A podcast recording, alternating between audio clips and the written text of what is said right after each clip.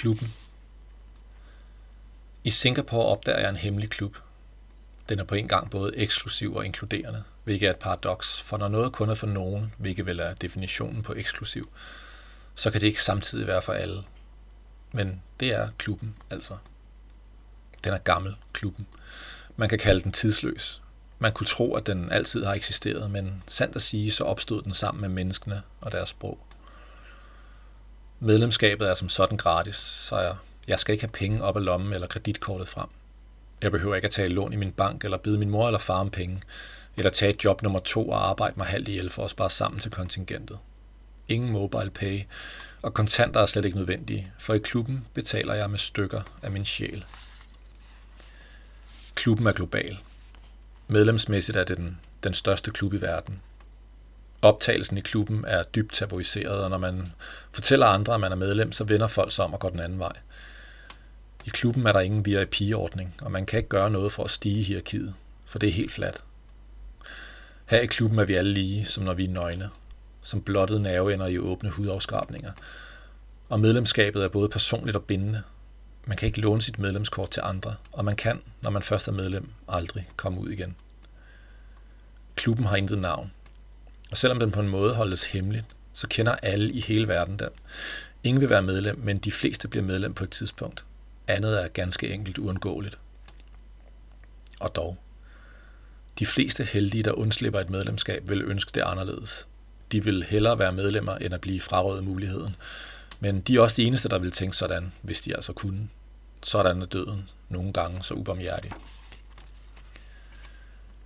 Man mødes ikke i bestemte lokaler hver tirsdag og dyrker klubben. Eller det er der nogen, der gør, men det er langt fra størstedelen.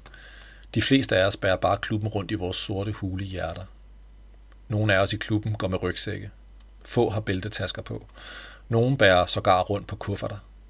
Men uanset størrelsen og udformningen af vores bagage, så er det det samme, vi har pakket. Knuste drømme, digerne vrede og en afgrundsdyb mistillid til livets retfærdighed.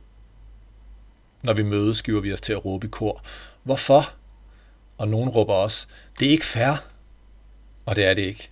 Det er ikke fair, for man vælger ikke selv sit medlemskab i klubben. Det bliver påtvunget. Man kan sparke og slå og skrige til himlen eller af guderne. Man kan sladre til de voksne, ringe til politiet, skrive et brev til ministeren. Lige meget hjælper det. Når ens nummer er trukket, må man bare stille sig op i køen til klubben sammen med alle de andre askeklædte.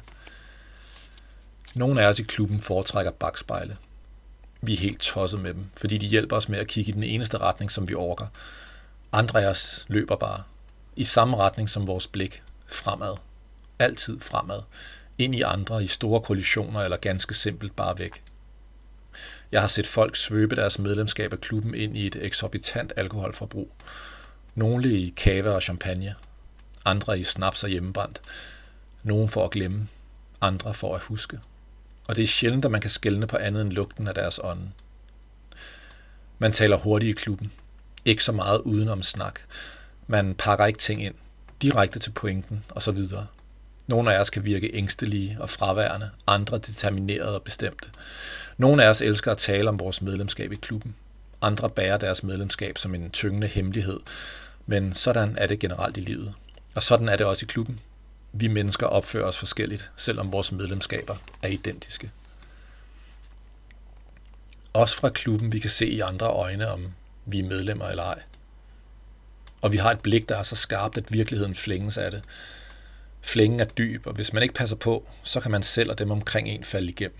Og til alle jer, der har undret jer over, hvad der er bag virkeligheden, på den anden side af flængen, der hvor alt det der mere mellem himmel og jordagtige kan ses, der, hvor det paranormale og overnaturlige hører hjemme, himlen, helvede eller limbo, eller hvad vi kalder det, til alle jer kan jeg berette, at der lige bag flængen blot er et angstfuldt fald ud i intet. Tro mig, jeg har været der, og hvis du også har, kan du se det i mine øjne. Jeg er engang blevet fortalt, at man skal passe på, hvad man lover. Men jeg tror, at lige hvad angår klubben, så kan jeg godt love dig noget. Hvis du allerede er medlem i klubben, så ved du også, hvem den er for. Hvis du er en af de få heldige, der ikke er blevet optaget endnu, så nyd det. Bare nyd det, mens det varer. For et medlemskab i klubben ændrer dit liv, og det kan ikke gøres om. Men jeg kan berolige dig med, at du nok skal nå det. Derude i fremtiden, der ligger et medlemskort med dit navn på. Det lover jeg.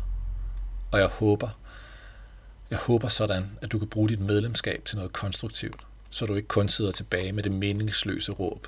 Hvorfor? Det er ikke fair.